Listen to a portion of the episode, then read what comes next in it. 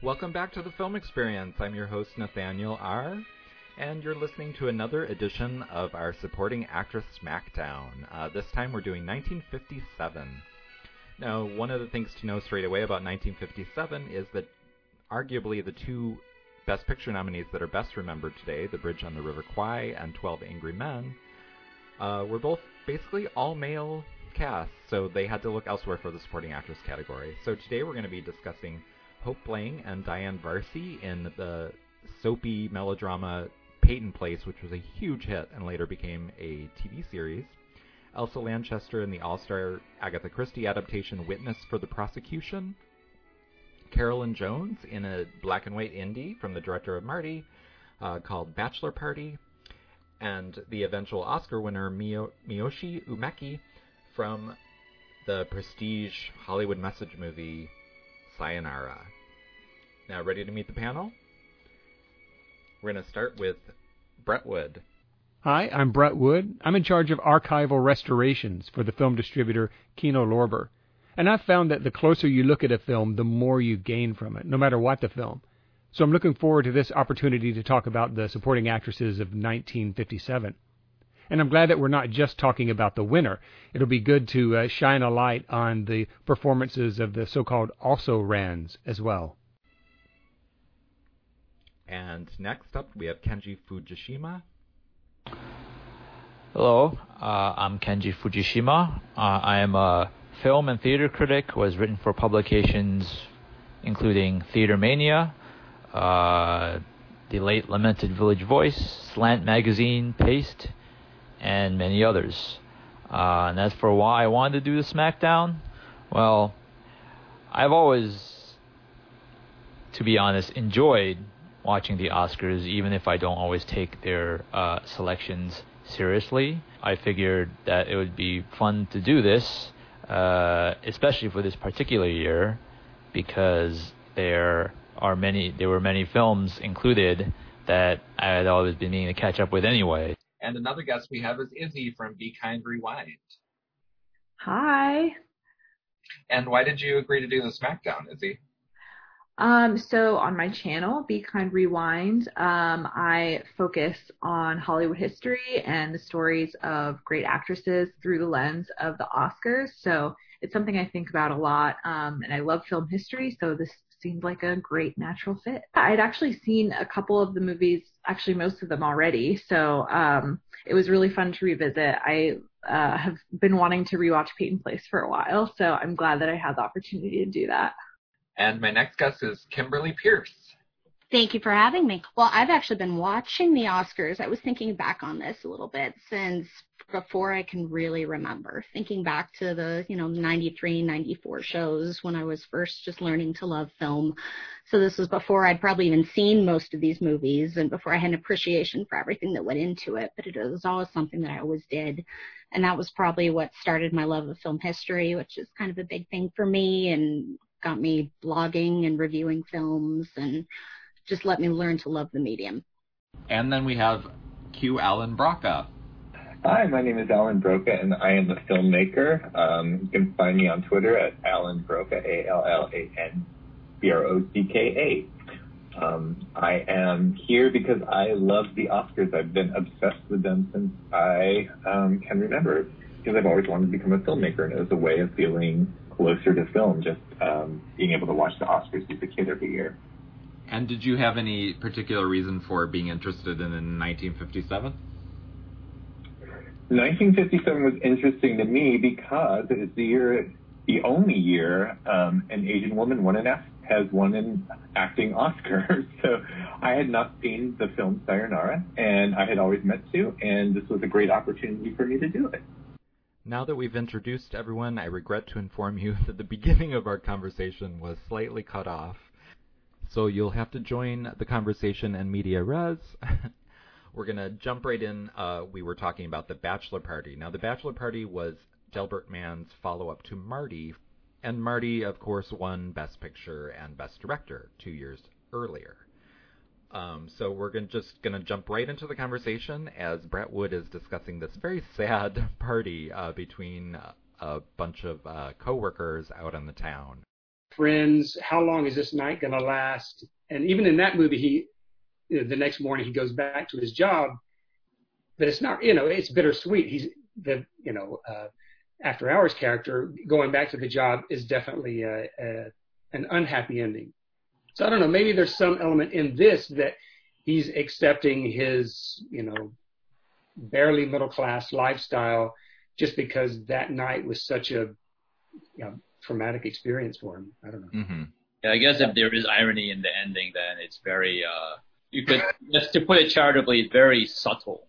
you dig for it, but I guess you, you, you could you could read it that way. Um, Mhm. And actually, this um, this might be a point to, to mention. Carolyn Jones, the the actress nominated in this category, uh, who is like the one performer in this cast that got any nominations for this film because my reaction to the character who is termed as the existentialist in the the end credits. Basically she's um she pops up early on in this uh evening odyssey for these guys. Uh they she goes to a party that the guys will eventually at least some of them will eventually return to later. And uh, the main character Charlie, yeah. but played by Don Murray, if, I'm not, if I remember correctly. He talks to this woman, and um, my immediate reaction to at least both the character and uh, I guess to some degree Jones's performance is by far the most interesting female character to some degree the film because it it kind of suggests like she's like a character um, that I guess Don Murray's character is briefly enticed by, but Mhm. kind of scares him. And Yeah. so he runs away, runs back to his uh his his actual wife. So yeah the the yeah the the moral messaging of it is very um muddy that there i think because it's like it's it's seemingly indicting all the middle class values but then embracing them at the same time Yeah, I felt the message I got was being married is slightly less miserable than not being married.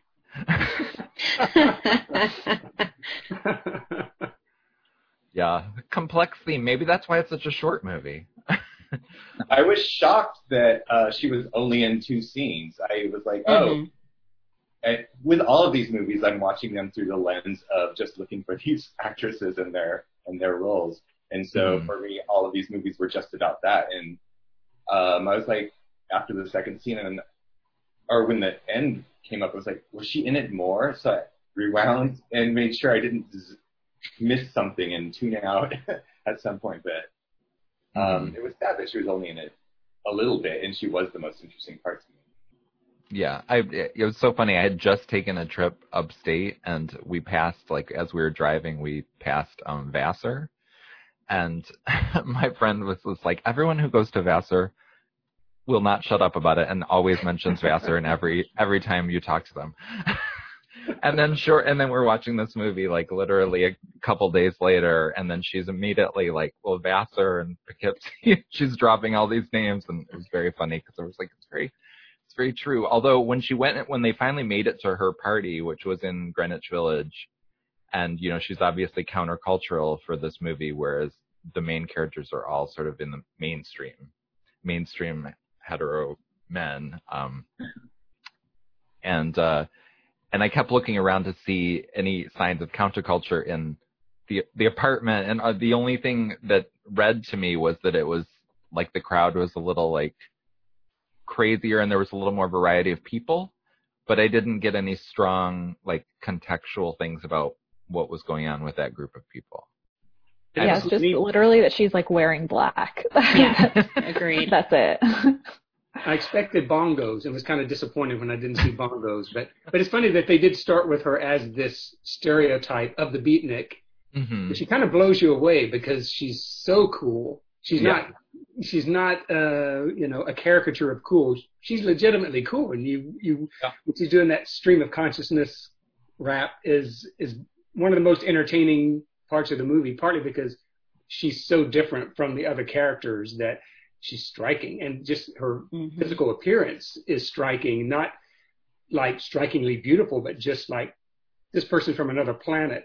I want to know more about her, and uh, I think that's part of what scares the Don Murray character back to you know domesticity. Mm-hmm. I feel like it's telling from what I recall the the the the uh, the, the way Mann directs that scene. I mean, I, I felt like there was more of a focus on the Don Murray character, even as Carolyn Jones is uh, spouting off her uh, her stream of consciousness spiel. I mean, I guess that's where the uh, suggestion where the director's sympathies lie, Mm. perhaps.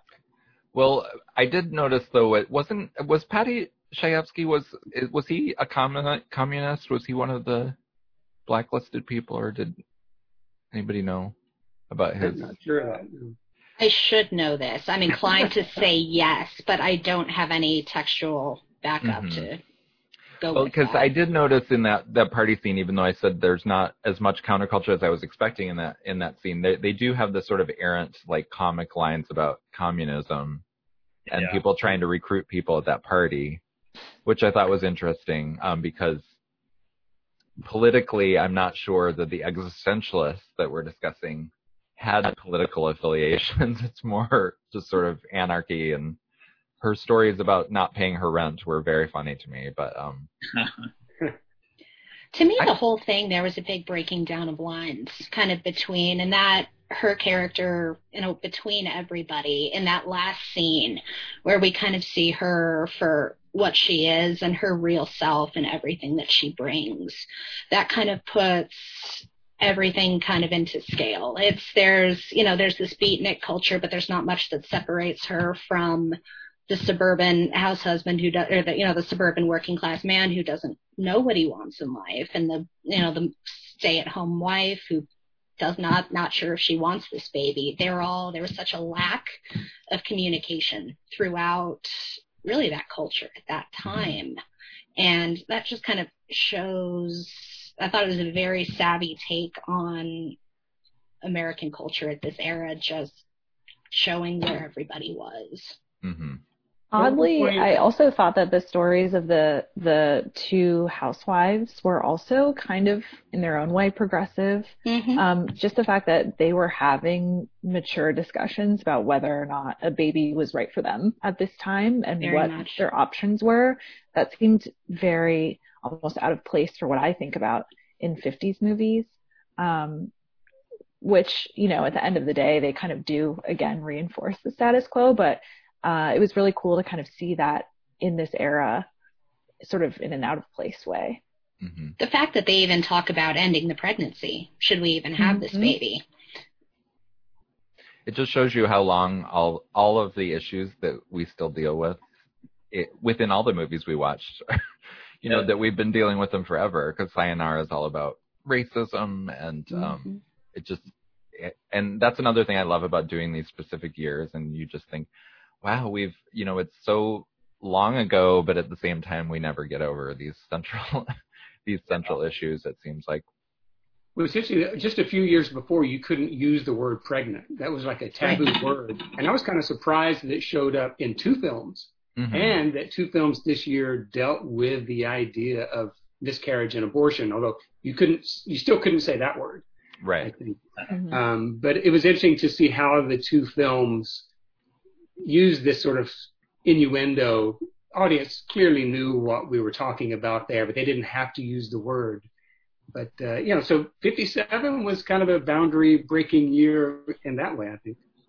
Well, even um, so, do you guys think we get? Now we we mentioned him briefly, but do you guys think we get to Cassavetes and all the all that stuff in the 60s and 70s without these early 50 movies? Do you think it was just in the air, or do you think these early 50 movies like Marty and this one get should get a little more credit? Any any idea? Well, I think Cassavetes came out of television. I know Johnny Mhm. Staccato was his show, and so he had this back, and also being a New York actor. And this is a very New York kind of, you know, Marty and, um, and I also think of like Twelve Angry Men, which came out that same year. It was it was Mhm. not like a Hollywood thing. It was that gritty black and white TV adapted to film. So I think you could make a pretty good argument that Cassavetes was following that same current.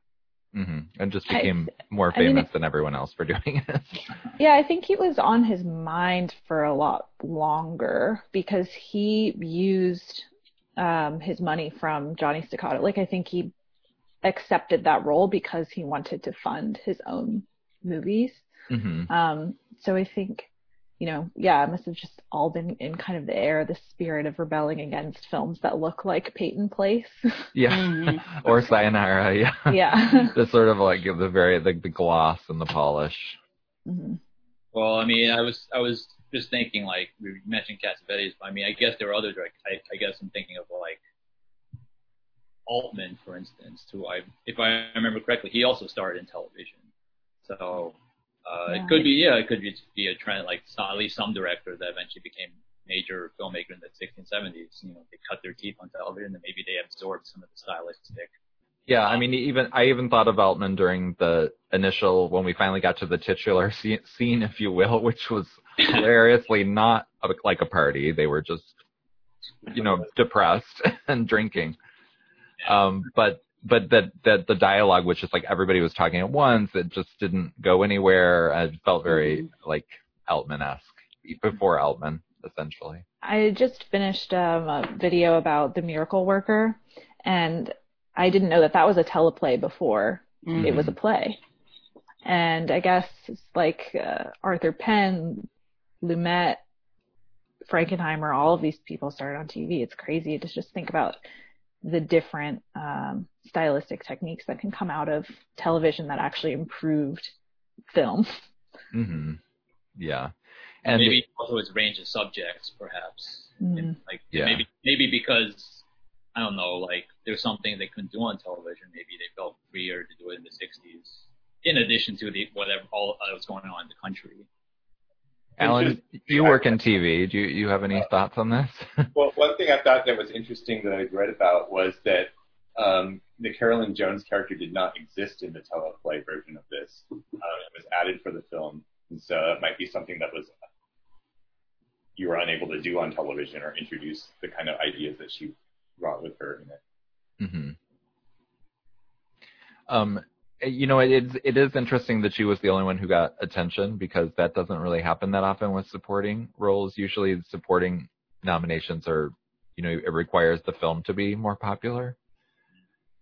But it's also, you know, we see this time and time again in current races. The Oscars are so often about career momentum too, and Carolyn Jones was having like a really good like time frame in her career, and she was like a rising star. And we see that also with um, Miyoshi Umeki, who was like um, having really a big year because right after Sayonara, she was on Flower Drum Song on Broadway. Mhm. Um, so I guess we should talk about Sayonara, which is uh, I don't know if it's the it's not the most famous of these movies, but it's probably the most uh, controversial because at the time it was considered progressive, but I'm guessing looking at you in this room that you none of you thought it was particularly progressive. This is the reason I picked this year because I had never seen this movie. Mhm. but you know, it is the only Asian woman to ever win an, an acting Oscar, and I felt like I, I needed to see this because I'd heard about it. Um, so it was the main thing, and I, as it started, I was bracing myself for the yellow face and Mhm. for all kinds of terms like Oriental and stuff. yeah. um, but I knew that the message was going to be um, um, against anti-miscegenation laws, and so Yeah. I kind of had a like, okay, this is a step forward for back then, um, and, and so it ended up being less because I was really braced. It ended up actually being less racist than I thought it was. Definitely had Mhm. its had issues, but um, it it was more progressive than I was expecting because I was. I I actually, I was gonna say I actually re- just just yesterday um, watched um, Love Is a Many Splendored Thing. Two or maybe two years before uh, Sayonara, um, and at the very least, the fact that uh, Joshua Logan was willing to cast actual Japanese performers in these lead roles uh, certainly progress compared to casting um, um, why am I why am I Jennifer oh, Jones. Jennifer Jones as a Eurasian. Oh right, and just a couple years before that too. Um, Yes, Yeah. exactly. Yeah. So, I mean, so there is that. Although apparently, uh, I mean, I haven't I haven't fact checked this, but according to Wikipedia, Joshua Joshua Logan originally wanted Audrey Hepburn for the um, Miiko Taka role. I've seen that in a few places as well. Yeah. And, yeah. uh, uh, Miiko Taka apparently this was her first film. She had never really done acting before, which I mean, kind of surprised me. I mean, she seems like a pretty competent performer in this. In this. In Mhm. this. Um, one of the things I didn't understand about this one in terms of like its uh, you know progressiveness versus its own racism is if you're going to make the leap to understand you should cast authentically because they did cast Asian actresses for the two major roles like why on earth would you yellow face the only major male character? Oh my god, Ricardo Montalban. yeah like the, so Oh, cast a, a, a famous actor who was at the time like very typecast as like the Latin lover, Right. And then put him in prosthetic makeup and have him pretend to be a famous Asian actor. Just it just seemed to go against what the whole project was about, and and the other things that they were trying to do. They were they obviously had in, intention good intentions making the movie. It was Mhm. against anti-miscegenation laws and um and they cast you know lot and they're like in the background you're not seeing people in you know as I forget the the Katharine Hepburn the Katharine Hepburn movie Dragon Seed. I don't know if any of you have seen that. It's horrible with like white actors in uh in Asian makeup, but this you know there's like lots of Asian extras and there's um and the two main female leads are both um Asian. So I just didn't it, it was so jarring. it was so jarring.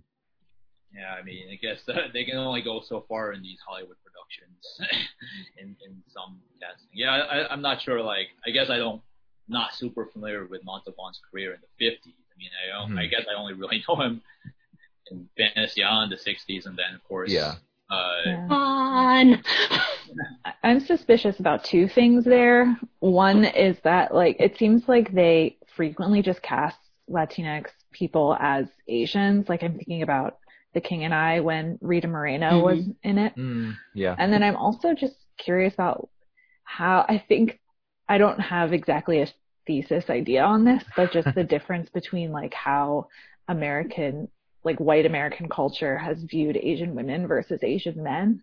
And like the idea of seeing um, Marlon Brando with an Asian woman would be seen differently than like a white woman with an Asian man, if that makes sense. Absolutely, that's exactly what I would think. Um, just the, just do you mean um Allan just and uh, Izzy do you just mean like the desexualization of Asian men or is that what you mean or just that it was yeah, a hundred percent. That's exactly what I was. Mm. Yeah. And the sort of the fetish, fetish, fetishization, that's a hard word, wow, um, of Asian women too. yeah Well, speaking of de-eroticizing, do you feel like it was intentional that there was not a lot of sexual chemistry between the two leads, or do you feel like it just wasn't there? Because well, for me, the most erotic moment is when Brando kisses Red Buttons' uh, wife at their wedding. That's like a tense moment, and I didn't feel that at any other time. Uh, I was gonna say that, yeah. Um, I felt at the very, I felt there was more like passion between Red Buttons and Miyoshi Umeki than Mhm. Marlon Brando, who honestly, the moment I heard him do his southern accent, I was, I was, I was like starting to like, is it, is this this whole performance? I feel like I'm gonna fall asleep, to be honest, because it's just so affected. And I mean, I don't even know if he even wanted to be there. Yeah, you know, Brando, being Brando, being as temperamental as he is, it's like, well, I know he just like yeah apparent, apparently I did read that he invented that accent for the movie. It was not in the script. And so when there's that um that scene where like I loved James Garner in this who played Mhm. like another soldier. I thought he was really relaxed whereas everybody else felt very like stiff like I'm acting in this important movie. Um so I really loved James Garner but um he has that scene where he first meets him at the bar and he was like where are you from soldier to Marlon Brando and all I could think was like Looney Tunes like Foghorn Leghorn that's where he's from Leghorn is what I thought the entire time. I, like I'd never seen a character with that accent not have white hair. Mhm. right. Like he should be wearing a linen suit for sure. right What Yeah. also interesting to me about this is he did this after Tea House of August Moon. Yep, I was just thinking that. He was doing yellow face, Marlon Brando. So Oh, yeah. uh, interesting transition. I think. I'm glad you mentioned that. I was thinking about mentioning that myself. I did not know that. Was that wait? But are you saying before or after this? Year before, 56. Oh, okay. So if you haven't seen them, look up his yellow face pictures. It's It's on. Cloud Atlas bad. Yeah, It's a mili- military comedy starring Glenn Ford, and yeah, it's Brando in a supporting role, Wow. and he's full on yellow face. Uh, Well, then uh, maybe, like, if I didn't, I, I doubt he did this as penance, but that would make sense since this movie is a, a, you know, like sort of racism is bad message movie.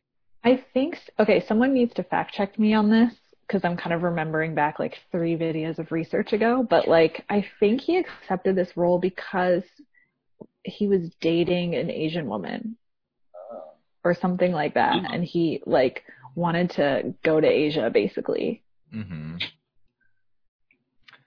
So my problem with this, the racism, I feel like that isn't like, yay, it's good to date someone who's a different race. But the issue for me with this whole thing that I felt like I don't know if it was intentional, but it was the character of Eileen. It sets her up Hmm. as this independent um, woman who's strong and has ideas and um, and she's bad for him. She's like somehow the villain because he's in a relationship with her. And it isn't until he finds this other, uh, this, this Asian woman who is right for him. And what I didn't like was when we first meet, um, Hana, she's like this strong, powerful woman who plays the role of men in theater. Um, you know, she comes out stroking this rooster with long feathers, dressed kind of very androgynous as a man. Um, but when he comes into her life, she completely changes, and then she eventually ends up giving up her career and completely submits to him in a way that Eileen wasn't, and Hmm. that is what sat completely wrong with me. Um, Yeah, so it's like, that's how it's present. Yeah, what it was presenting um, was that they're more real women because they're submissive, and being a strong, independent woman like Eileen is bad, and um, that was my problem with the movie. yeah, Brett, you mentioned that to me as well that you thought, you know, she was just trading one form of oppression for another. But uh, uh, speaking of Eileen, that my favorite unintentionally funny moment is when she walks in and sees Brando wearing a Japanese robe. You Mm. would think she had caught him wearing women's lingerie or something. There's this like her jaw drops to see he's not in uniform. He's you know he's it, it it's just it was a strange moment, and I don't know if they maybe overplayed it a little bit. I, w- I was very um, interested to read that Ricardo Montalban thought he was going to get nominated for this. He was Because he dressed up. Yeah. in whiteface in drag. um, Oh, apparent, uh, yeah, apparently his scenes, uh, apparently a lot of his scenes were cut or something. So, but he was, Oh. he really thought he was Uh-oh. going to get nominated. And the thing that I think is so interesting about that is that the movie is so, or at least the movie that it exists that we can see is so like scared of him in what we were talking about before. Like you can't have an a- actual Asian man as like a, a sexual interest in the movie. But then even this, even the one unintentionally camp moment where Eileen sort of admits that she's attracted to this famous Asian ma- man. It has the. I, don't- I was gonna. I was gonna record it and play it back for you guys to make you all laugh. But the soundtrack at that moment when she's like, "The only one person I want to talk to right now is Japanese," and then there's this like, "Doo-doo-doo," and the soundtrack, this like drama of the score, like that. It's this like horrible like revelation that she is attracted to a a Japanese man. Um, I was gonna, so I was gonna say, like, as far as the uh, Miyoshi Umeki, who of course won in this category uh, in '57. I mean, I, her character isn't necessarily interesting. She kind of is like a so, somewhat submissive Japanese housewife type, and it's and I guess it's just that the Umeki brings something to that that you know that whether it's like by herself or you know alongside Red Button that like make, makes you gravitate toward her. But uh, but I mean, I don't know. It, it's I wonder about the implication of the fact that she went for that kind of role. Mm. Uh, uh, and I, to be honest, I haven't seen Flower Drum Song, but I mean, I'm led to understand that Umeki shows a lot more her range as a performer. I mean, before she started in this movie, she was known in Japan for as a as a singer hmm and an Mm. actor. So I mean, um, uh, this this movie don't, doesn't really show off all that she can do. Yeah. Um, That's but, why I was saying like the the career context for people's wins like is always so important because like when I was watching this I was at first I was like wait it was her? You know because I hadn't seen the movie before. I was just like oh and I was wondering about the other Japanese actress like why you know because she's more has a, the larger role and usually and even in the supporting categories they would go with the larger role. Yeah. and and she's the female lead but i but i it does make you think about you know what was else was going on in her career um and and Mhm. she was having a very she had a very strong career for an asian woman at the time in hollywood There's not a lot of parallels between this and Hattie McDaniel and her historic win as well. Like Mhm. uh, they're both kind of roles that played on stereotypes um, hmm and were um, women of color who were managing to find a lot of work in the industry at the time. Just Mhm. like everything going against them. Uh, I just thought I'd bring that bring that up. Another thing that um, is really sad is still um, she's the only Asian woman to be to have won, and more white women have won Oscars for playing Asians than Asian women. And that is more Yeah. hmm oh It's it's also I mean I was thinking a lot about how this movie fits in the context with the rest of the films from 1957 and it really seems like this was a year where Hollywood was kind of exploring this um, idea of what the United States was doing in Asia and Right. just what is the role of um, the Amer- American military there because you have like Heaven Knows Mrs. Allison, Mr. Allison. Um, you've got this Bridge on the River Kwai. Um, which one couple- yeah which was the Mhm. best picture Yeah. yeah so um, that's a very consistent theme. But I think what's interesting about this one is that it actually is making sort of like a almost like a social justice argument about the American presence there and also is asking the perspective of women there, which Mhm. is not something that the other ones do at all.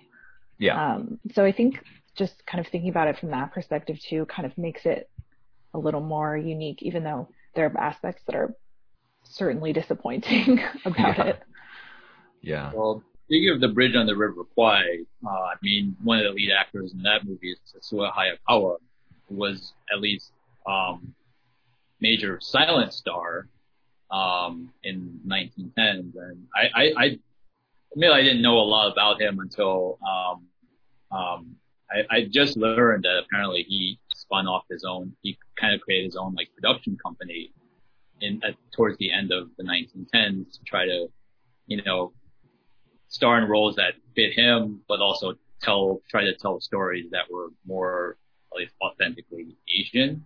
Mhm. Um, and um, and but also, but you know, in in the 1910s, I don't know, who knows? I mean, maybe they were more pro- progressive in the 1910s than the 1950s as far as like male Asian actors that had some kind of romantic screen presence. Um, yeah. I think I think all of these things are with progress we see it's all it's all ebbs and flows, right? Mhm. You know? And and changing, you know, public opinion. Um and it doesn't always go in the way of progress. Sometimes it goes back and forth. Um Looking at any of these movies, it's like take two steps forward, you know, a step and a half back. You know, it's Mhm. historical analysis is so complicated. Yeah, and I think wh- uh, the interesting movie here in that regard uh, might be Peyton Place because Peyton Place is trying to be very sort of gritty and have candor about complicated issues, but it feels very old Hollywood in the way it presents itself, hmm and it's also set in the 40s, but it doesn't really try. At least I didn't think in the craft realm, it all. wasn't really trying to be 40s which was Yeah, when they said the war started, I was like, "What? What war?" yeah. Hey, the War? banner says Vietnam class of banner says class of 1941. I'm like, what did they? Was that a class gift? I'm like, what's going on there? Yeah, because Yeah. they were they were even wearing like s- like 50s type of classic 50s skirts Mhm. and things, right? So it was it was interesting that they didn't they didn't even seem to be trying to be 40s, and then all of a sudden we're in World War II, um, which is in the very recent past for the other movies. Um, it's just something to think about with Peyton Place. It feels very sort of out of time, and and and like Bachelor Party, it well, it went the opposite direction of Bachelor Party, where it became a TV show after it was Yep. a movie, whereas Right. Bachelor Party was a TV mo- movie first. Um, maybe that quality of like not really being bound in a particular time, even technically it is, but not being presented in a way that felt authentic. Maybe that allowed it to have a second life as a, you know, Peyton Place as a TV show mhm. in like uh what was it like mid to late sixties? 64, I think, is when it started. Yeah. Yeah.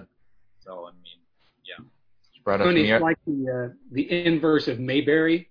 You know, it's it's this iconic small town that represents X, and in this Mhm. case, it represents scandal and secrets, and that Peyton Place has become synonymous. You know, people will say, "Oh, it's such a Peyton Place over there," um, sort of like Stepford. Also, Yeah. funny when a, a, a fictional town will will have its own identity. yeah. My only reference to this was the "We Didn't Start the Fire" song. That's the only thing I knew about. among the oh, it's the movie from that song. I don't remember that being referenced in that song. Yep, it's there. You have like 500 other things Billy Joel referencing this song. Oh yeah, yeah. You have to pick out everything. Yeah, I, I had forgotten. I had seen Peyton Place once before. Was it new to all of you? First time for me. Yes. no, I I had a big Lana Turner phase, so. Oh, okay. hey, no shame in that. No shame in that. Um, so I I had seen it once before, and but I had completely forgotten so many things about it, and I had forgotten the moment that makes me laugh so hard in this movie that I will cherish forever is Lana Turner brushing off that suicidal woman. Oh, No. Nellie, we all have our problems.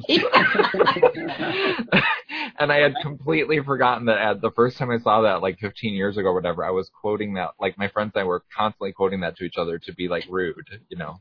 Oh, we all have our It's problems. So funny. I I want to go to a rowdy screening of Peyton Place so bad. that would be just amazing.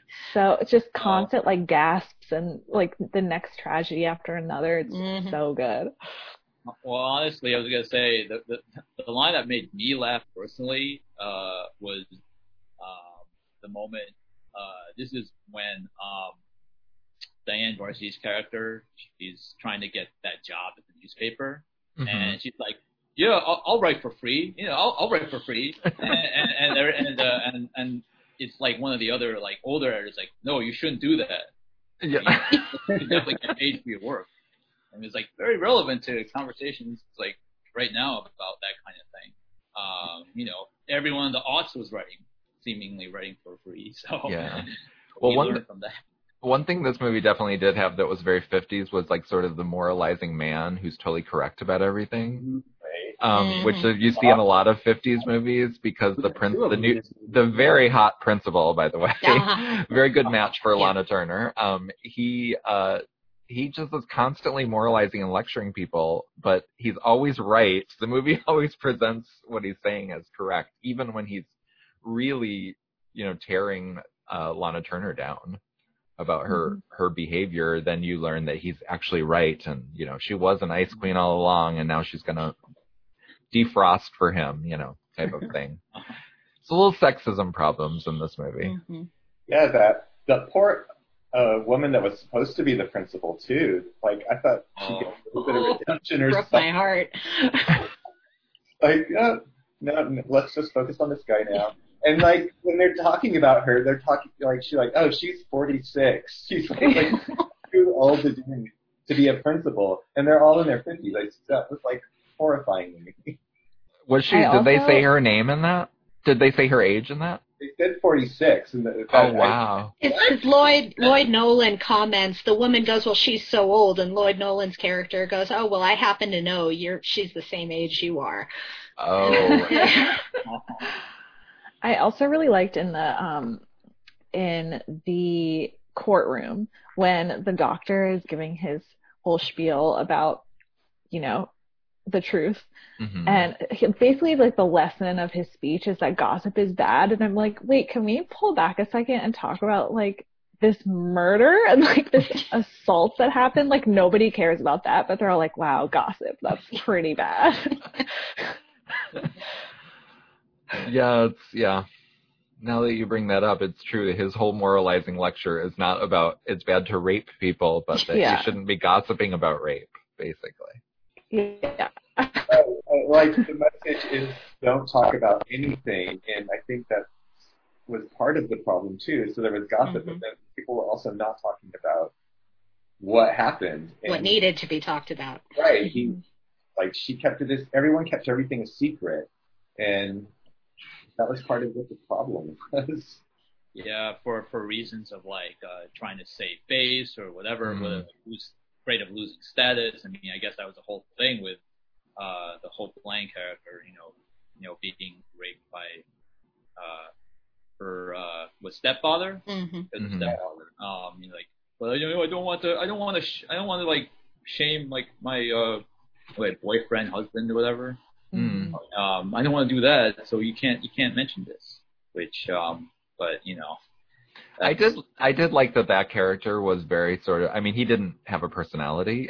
he was just sort of the boyfriend, but I did like that he was presented in a very sympathetic like that he would actually support her and that she didn't believe that, you know.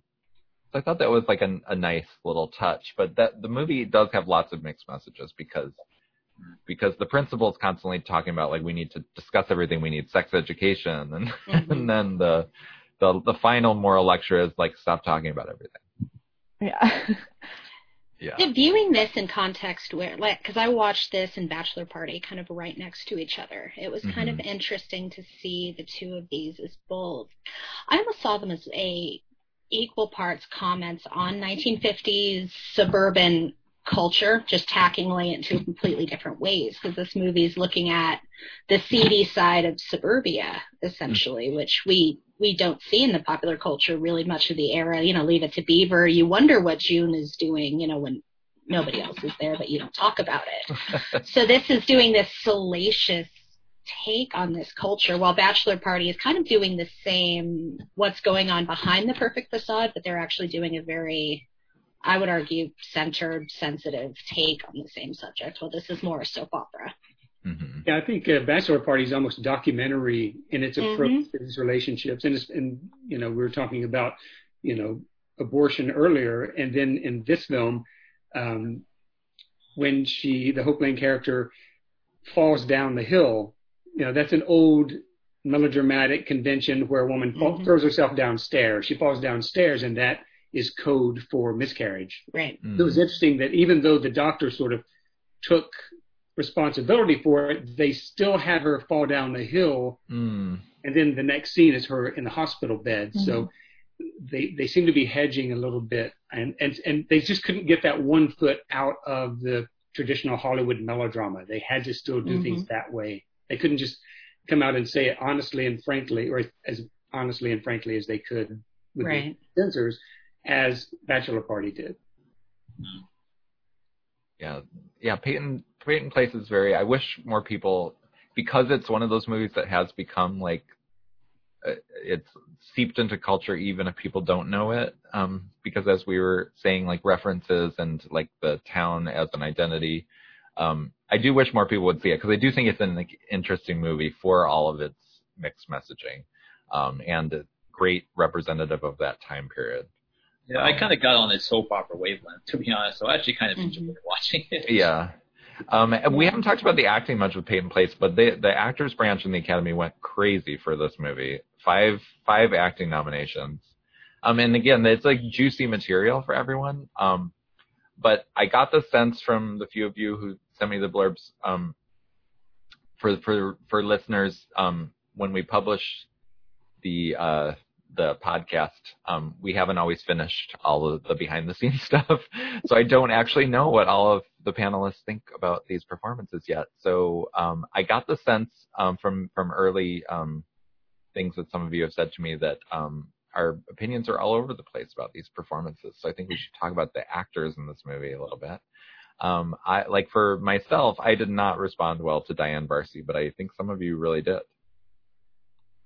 Yeah, oh, maybe I just like I kind of liked her character more, and Mm-hmm. um, yeah, no, I, I I don't know. There's maybe I have a certain identification with the kind of person that's trying to, you know, the kind of character she is. Maybe she's Mhm. trying to.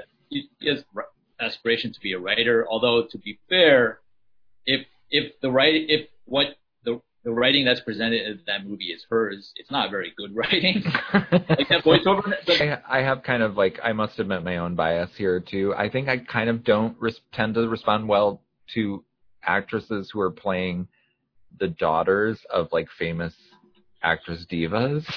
like because I also hate the daughter in uh, Mildred Pierce, but I love Joan Crawford and well, Mildred Pierce. easily done.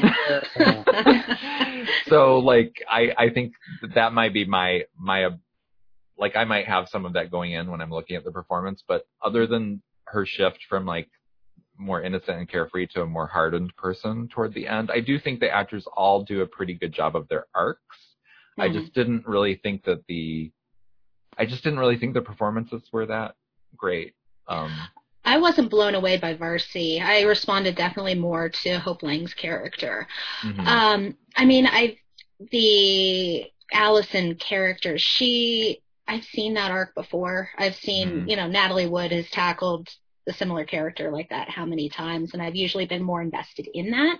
Mhm. I mean, Varsi was what a complete newcomer, so she does a lot with what must, you know, a heck of a role. But Mhm. I, the emotionality, the arc of the Selena character, Hope Lange, I just responded to a lot more. I thought she did more with what she had. Anybody Yeah, else? I I would agree. I would say Hope Lange probably had the meatiest role of the bunch. Mhm. Um, and there is a moment there when the doctor is kind of outing her for what happened. Um, just her face is so layered. I, I could just see so many emotions and feel each one. Just that, that moment was really great for her. I don't think any of our nominees got a moment like that for me. Um, it was a Mhm. really a pretty outstanding moment. I mean, Varsi played the wallflower, and that's really hard to do when you're surrounded by so much scenery chewing and so Mhm. many extreme emotions that she had to be, and she had to be neutral because it's through her eyes that the story is told, so she can't skew the facts. So, in some ways, it was a thankless job, a th- Very true. thankless kind of role. I think she did great with it, and maybe deserves more appreciation than she gets because it was a a role of someone who's just trying to figure out who they are and doesn't have a lot to, to push against. Mhm. Also, like Varsi's role, I mean, it feels a little bit like. I mean, she got nominated for supporting actress, and I yeah, guess but it's she's the lead. compared- compared to- easily. I guess, yeah, but it like, feels like category probably considering how yeah. how prominent she is in the movie. I mean, Hope Lange seems like a more legit, like supporting actress contender because you know it's not really through her, her eyes. So there is that, but Yeah, you know, Yeah. Milan I didn't- already had the I didn't- coveted actress nomination, lead actress nomination. So if I remember Huh. correctly. I definitely think there's some tension there, like between Varsi and Lana Turner, just because obviously Lana Turner was the supporting character who should have probably been in this category, although Mhm. this is her only Best Actress nomination. And I imagine it's just because she was too famous. Like that was Yeah. kind of a thing back then.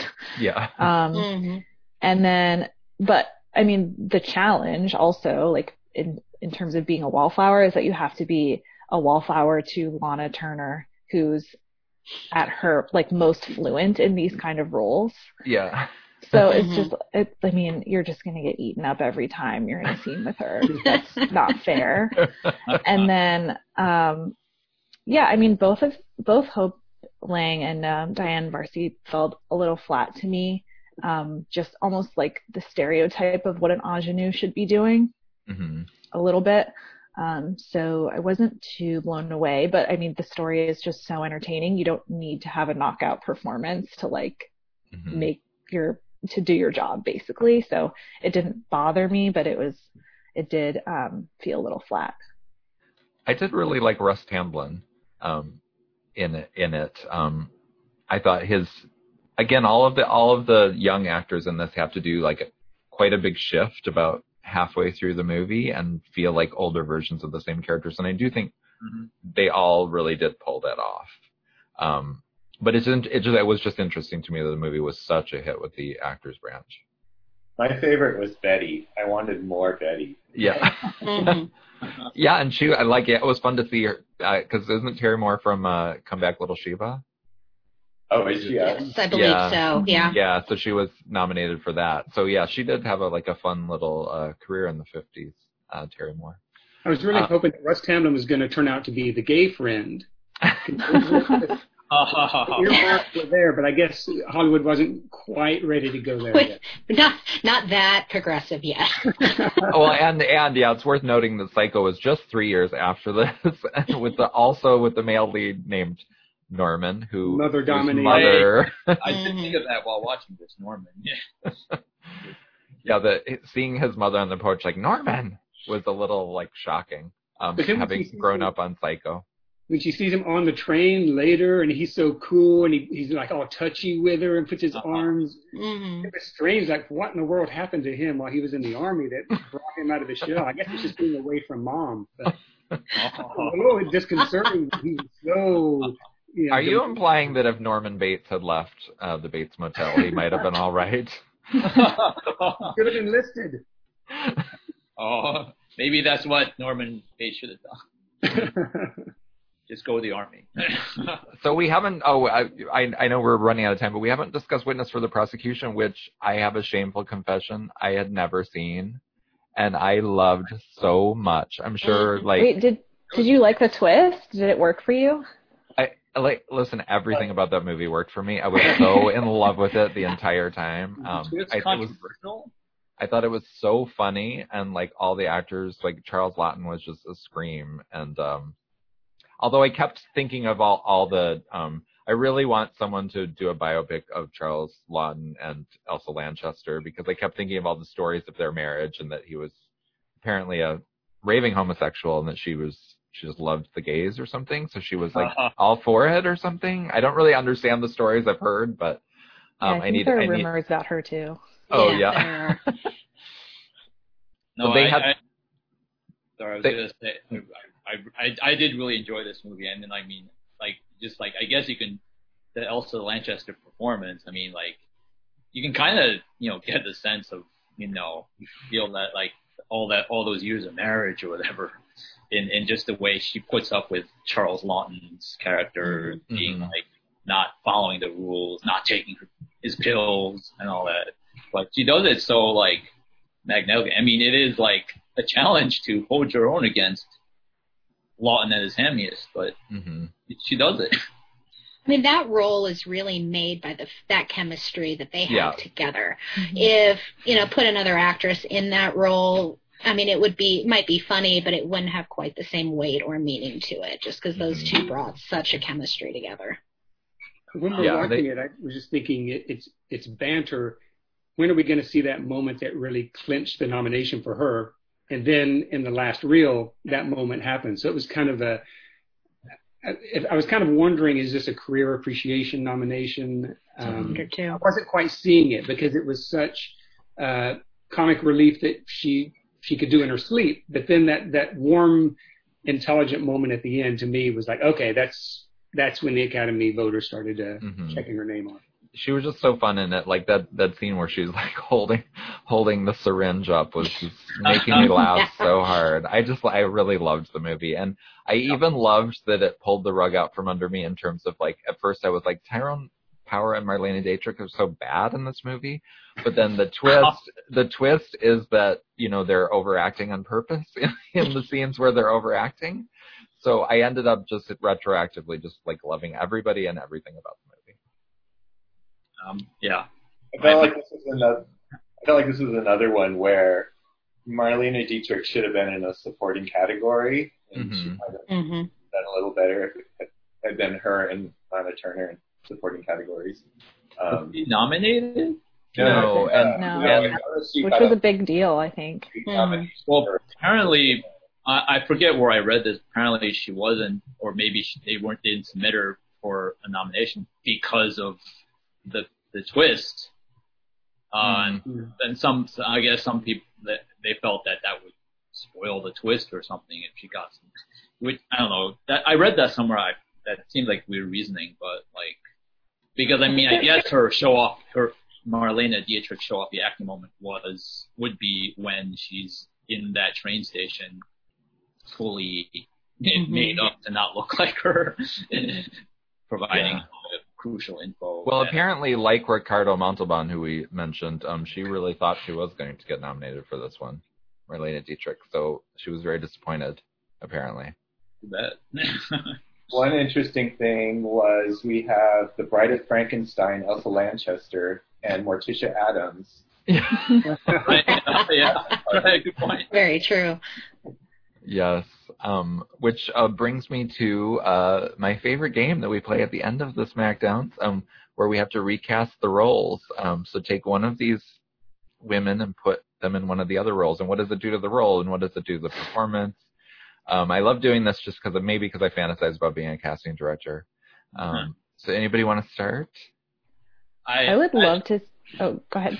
Oh, oh, I was gonna. I kind. I guess I kind of wanted to claim uh, uh, the attempt to try to recast the Miyoshi Umeki role, just because that's the first one I thought of when when when you know you mentioned that this is something that happens at the end of these podcasts, and I'm trying to think of some of the other like Japanese actresses that were popular in Japan, Mhm. uh, especially ones that never really crossed over into the U.S. I mean, I mean, two came to mind. I mean, there was Setsu, Setsuko Hara, who was in a lot of Ozu movies Mhm. in the 40s and 50s. Um, and she's known for playing like the kind of submissive character that perhaps deep down like chafes chafes under the pressure of having to fulfill certain familial obligations, but she does it anyway. Um, and um, and then there's uh, Hideko Takamine. Mm. So, but I just like it was interesting to imagine how those, icons of Japanese cinema might have played this role in a Hollywood production. Carolyn Jones in the Hope Lange role. Um, I think she would do a really cool job with that because you can tell even with the maybe 10 minutes of screen time that she had, she was Mhm. making like seven decisions a minute trying to Yeah. Like create this character that doesn't even have a name. So Mhm. I would love to see her have something really meaty to kind of dig into. Um, and seeing her play Hope would be, or play, um, I forget what her name is, uh, play that role.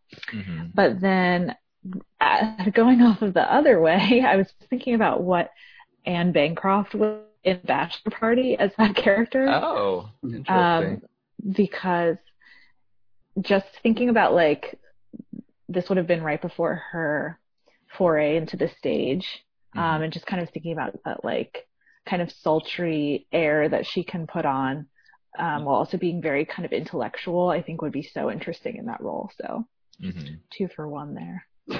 Great. I'll go next. Um, like Kenji, I'm also going to recast the Umeki role from uh, Sayonara, but I'm going to do something that I hope you'll forgive me for.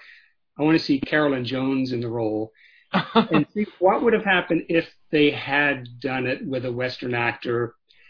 If it would have, if it would have ruined the film, you know what I mean? I think we can better appreciate Miyoshi Umeki by uh, seeing, you know, how a traditional Hollywood casting person, because you know Carolyn Jones has striking eyes, and you can see in their minds, ah, she'll be perfect for the role. Mm. And I think that would help us appreciate Umeki more to see that role being played, you know, the uh, you know the the politically incorrect way, yeah. or AKA the Hollywood way. Right. The yeah.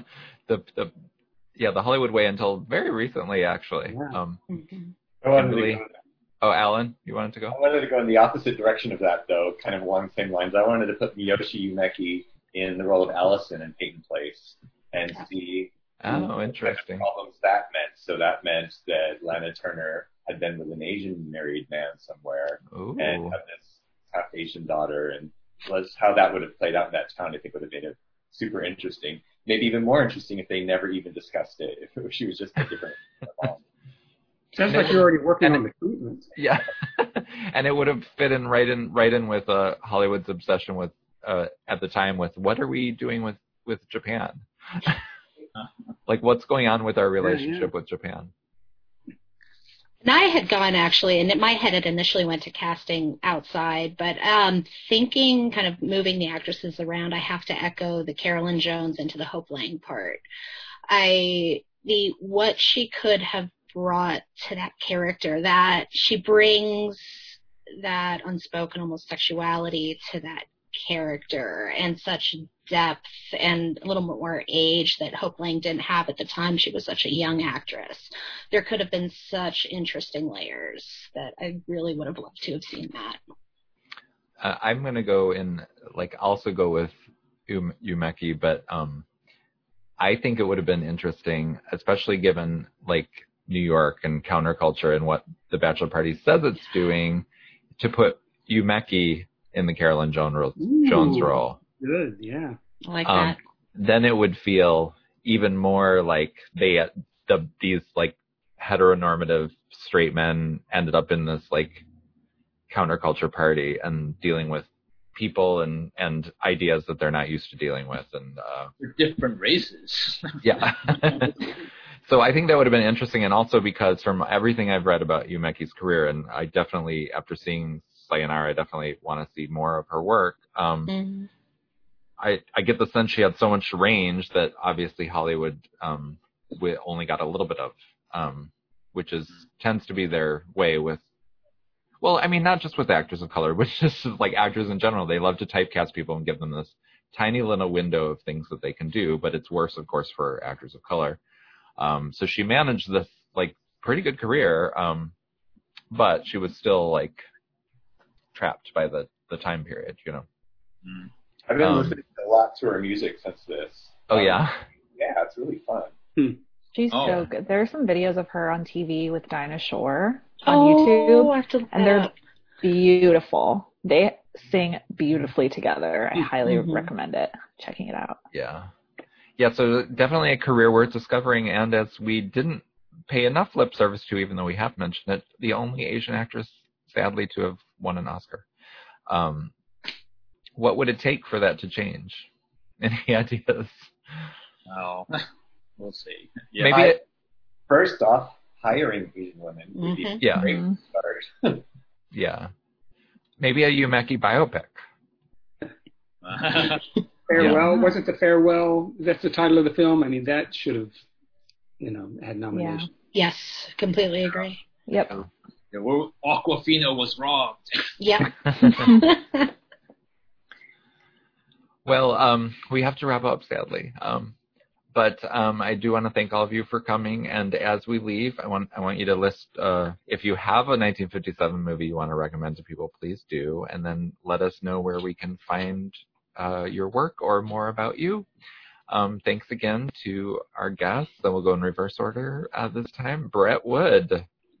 Well, um, you can find my two scripted podcasts uh, wherever you find your regular podcasts. Uh, that's The Control Group and The Seventh Daughter. And my film, Those Who Deserve to Die, is now up on Amazon. It comes out in August. And as far as my favorite 57 film, I assumed I was going to go last in alphabetical order, so that means I get to choose the one everyone else is going to choose, I'm guessing, which is uh, Alexander Mackendrick's Sweet Smell of Success, which has the best dialogue of any film ever made, and it it just sort of uh, is is a great film for Hollywood having one foot in traditional storytelling and one foot into a more cutting edge, gritty, uh, almost you know post noir storytelling. But uh, Burt Lancaster and Tony Curtis have never been better. And if you've not seen Sweet Smell of Success, get out there and find a copy. Great. Um, Kimberly Pierce. Uh, I am on Twitter at kpierce624, and you can always, uh, my podcast is up wherever you should be able to find podcasts. It's Hollywood and Wine. And I'm also on YouTube at Female Gaze Productions, where I look at kind of my passion for classic Hollywood and television and everything like that. And I have to be on original and echo Sweet Smell of Success as well for 1957 films. That's one of my all, all, all time favorites, you know, noir cinema. Um, I'm a sucker for Martin Milner, so that is the reason why, one of the reasons I like it, but that dialogue, it's so complex and so interesting, and it just really rocked my little noir world when I saw it. Great. Thanks for coming today. Um, Izzy, Be Kind Rewind. Yeah. Um, so you can check me out at Be Kind Rewind on uh, YouTube and then on, you know, all the socials and some variation of BK Rewind. Um, and then my favorite 1957 movie is An Affair to Remember because I'm just kind of sappy like that. And I dig good chemistry. Um, and that is absolutely what Cary Grant and Deborah Kerr bring to that movie. Um, it's just a little bit of a tearjerker, but it's very sweet and cute if you like that kind of thing. Great. And uh, Kenji? Uh, I am a, I am on Twitter at K E N J F U J Ken Fuj, um, and you can find my writing at various websites. Most recently, Theater Mania. Um, I've also recently written about fine art for this website, Fine Art Globe, and a lot of my film writings can be found on places like Slant Magazine, Paste, uh, also the late lamented Village Voice, rest in peace, uh, among other outlets. Uh, as far as my favorite 1957 movie, well, I assume we're allowed to do all over the world, right? Oh yeah, of course, yeah. Uh, I have a really soft spot for Luchino Visconti's Le Notti Bianche, The White Nights. Uh, and honestly, I don't, I don't really necessarily have like a. It's more of a personal thing. Uh, it it it uh, uh, it uh, speaks to the hopeless romantic in me, seeing Marcello Mastroianni pining after at least the uh, the image of a woman, um, and then seeing all those um, all those uh, fantasies and hopes kind of dashed at the end. But uh, mm-hmm. it's also a really beautiful film. Uh, climax featuring Snowfall, one of the um, most gorgeous cinematic moments, at least in my personal canon. Uh, uh, it's, I believe, is on Criterion Channel. Uh, it certainly was on the Criterion Collection, uh, so worth checking out there if you have not seen it. Great, thanks for coming today. And finally, QL. Um, hi, you can find me on Twitter at Allan Brocka. A L L A N B R O C K A. Um, all my films are on Amazon Prime, and um, my 1957 recommendation would be um, Throne of Blood, which is Akira Kurosawa's telling of Macbeth. It is stunningly gorgeous, and um, the acting is riveting. I would recommend checking that out. I was gonna. You stole mine. I was gonna add would be like none of you said Throne of Blood, which is about. Uh, so good job. Glory. Take that. yeah, and uh, also it fits right in with all these things we've been discussing about Hollywood and Japan in the in the 50s. Um, Throne of Blood is amazing. Uh, the other one I want to give a shout out to before we go is um, The Cranes Are Flying from Russia, which is just uh, Mikhail Kalatozov's uh, The Cranes Are Flying. If you haven't seen that, please look that up. And now I have a new favorite American picture thanks to the SmackDown witness for the prosecution. Um, anyway, this was great fun to talk 1957 with all of you. Thanks so much for coming.